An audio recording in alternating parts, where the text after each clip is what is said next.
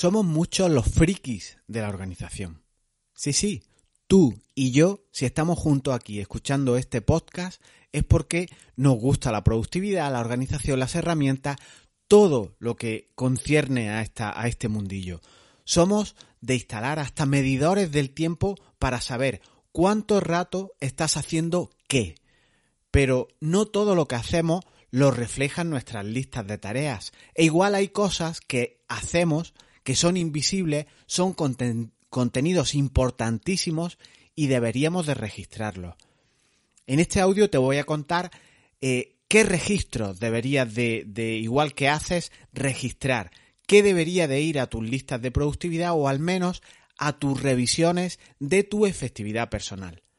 Las noches de insomnio, por ejemplo, esos días del mes que no te da la vida, que estás sin energía, las personas que apretamos incluso los dientes y acabamos con dolor de mandíbula, este lado más emocional que igual tiene mucho que ver con tu efectividad y lo pasamos por alto o incluso por bajo y se queda fuera de nuestro radar. ¿Nos desvelamos juntos? Comenzamos.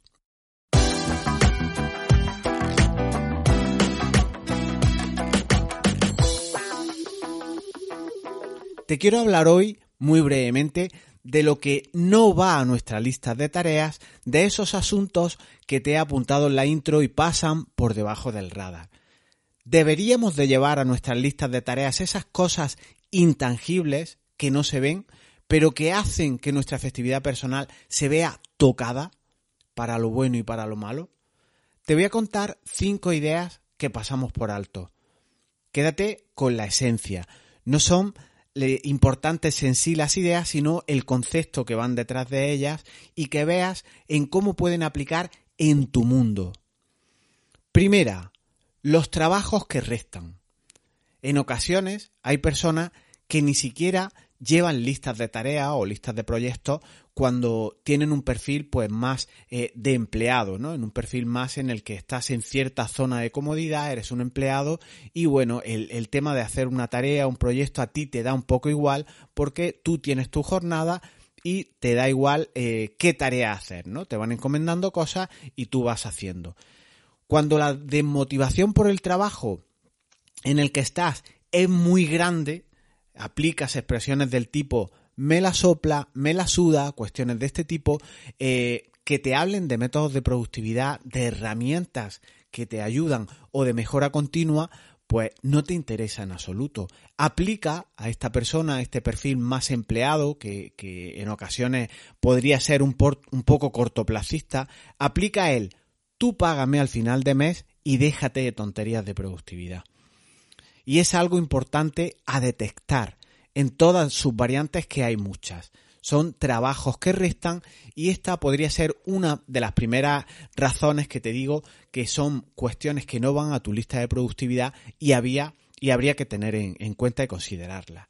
Segundo punto, el síndrome del quemado, el burnout, pero un burnout no de relación jerárquica de empleado y jefe, sino del propio jefe eh, o del propio autónomo en ocasiones, incluso en trabajos que realmente te gustan o te gustaban, son tantas las decisiones a tomar que acabas agotado, acabas fundido. Y alguien te propone ideas que son proyectos bonitos, son interesantes en sí mismos, pero es que cualquier mínimo atisbo de proyecto supone tantas horas luego de trabajo que es tremendo.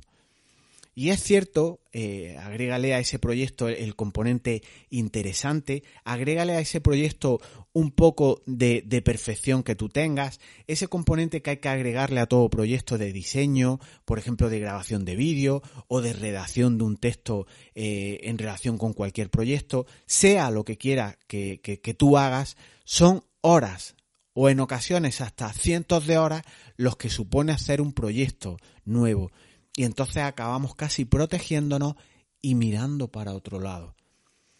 Tercer punto de cuestiones que no van a tu lista de productividad, el estrés en general, que se puede manifestar de tantísimas formas, pero que en teoría, o, lo que esconde el estrés, son eh, causas, o nosotros percibimos causas o síntomas, pero hay que atacar el, origen verdadero de, de este, ¿no?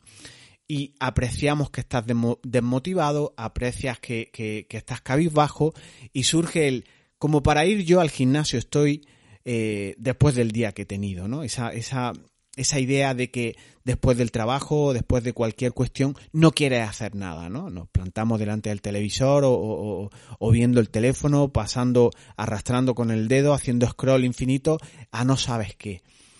Y estas son también ideas importantes a notar y que no suelen ir a nuestra lista de, productividad. Las vamos acumulando, nos van cargando en silencio día tras día y están muy presentes en nuestra vida. Cuarto punto que te quería comentar, la sobremotivación. Fíjate que es un componente eh, atípico, ¿no? Estar más motivado de la cuenta. A mí en particular esta sobremotivación me lleva a trabajar mucho, a apretar las mandíbulas, como te comentaba, acabar extenuado de apretar estas mandíbulas y a dormir muy poco y a vivir menos. Y este aspecto es de los que yo más considero es un freno a la productividad. El descanso, el deporte, el obsesionarte o el andar sobremotivado puede perjudicar incluso tu salud. Porque trabajar mucho, querer tachar muchas tareas, igual no es lo único eh, que te reporta el alcanzar tu objetivo o no es lo que te reporta éxito. Igual ese trabajar mucho, igual lo único que te reporta es esa frase bonita que a mí me encanta, que es de mis favoritas, que es ineficacia es no saber bien qué quieres, pero matarte para conseguirlo. Entonces, hay que priorizar, hay que descansar, hay que hacer otras cosas, hay que dormir, hay que vivir, hay que hacer deporte y ser eficaz en todas ellas porque con ese conglomerado, con ese conjunto de, de, deportes, de actitudes, de vida, lo que haces es entrar en un círculo virtuoso que te beneficia y no te perjudica como te apuntaba con la sobremotivación.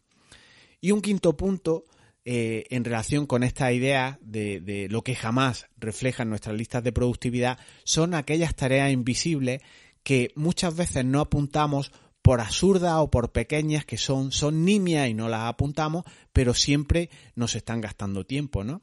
Aplicaría aquí esa regla de los dos minutos, eh, interpretada en un sentido amplio, dos minutos, cinco minutos, diez minutos, veinte minutos, los minutos que sean en relación con la metodología GTD. Voy haciendo cosas que tardo menos en apuntarlas, pero eh, las realizo, entonces no las apunto.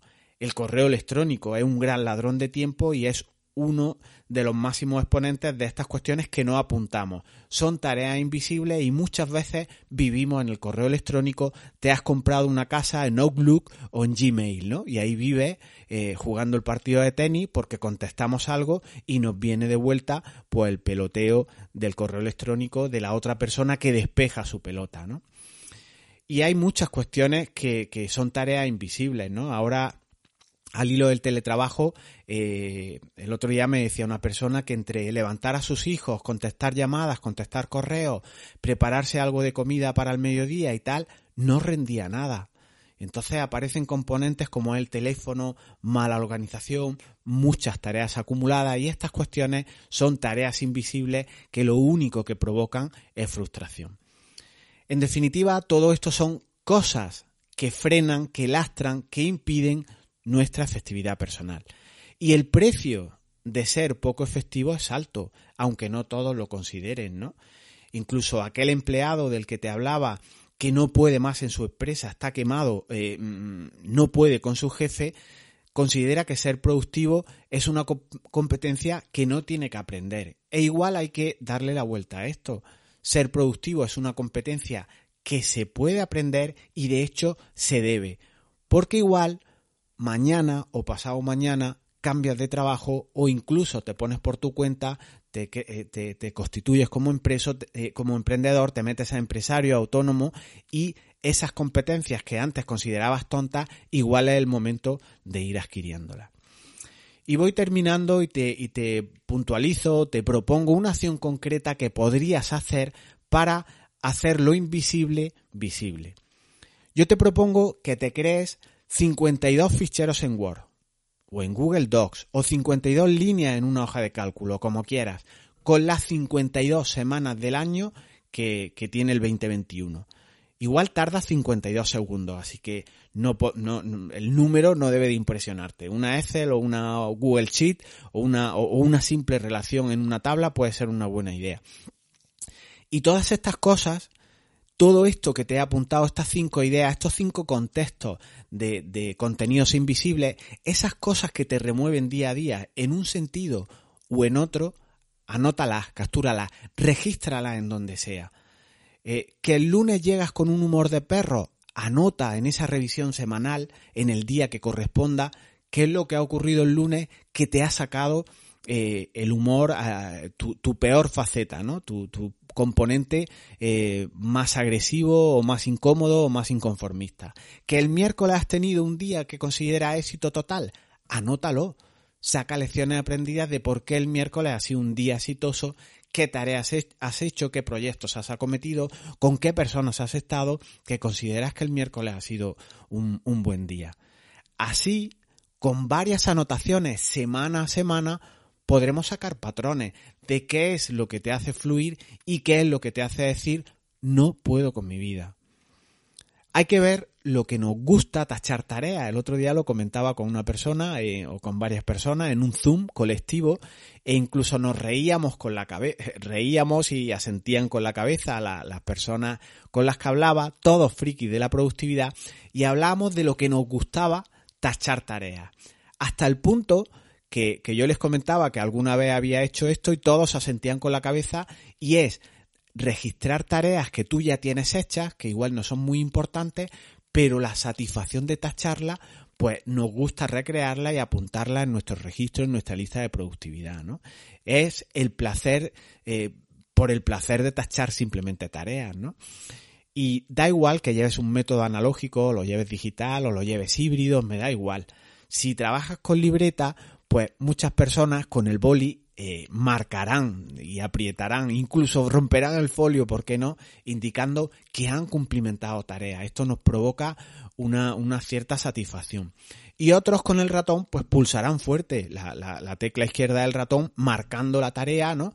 Eh, bueno, para decirle a ese maldito algoritmo, a esa lista de tareas, que has hecho una tarea, que lo has logrado. Y nos empodera, en cierta manera, ir tachando tareas y tener esa sensación de avance. Y así somos. Yo te, te, propongo que captures también estas cosas, estas ideas que te he dado, eh, saques conclusiones en tus 52 semanas, interprete esto con perspectiva, no solo una semana, sino por ejemplo de tres o cuatro, cada cuatro semanas y cada día que tengas esos movimientos, esas cosas que te sacan de sí o te hacen fluir, pues traste esas lecciones aprendidas en tu día a día, en ese resumen semanal. Aplica el truco que te he dicho que es una buena idea.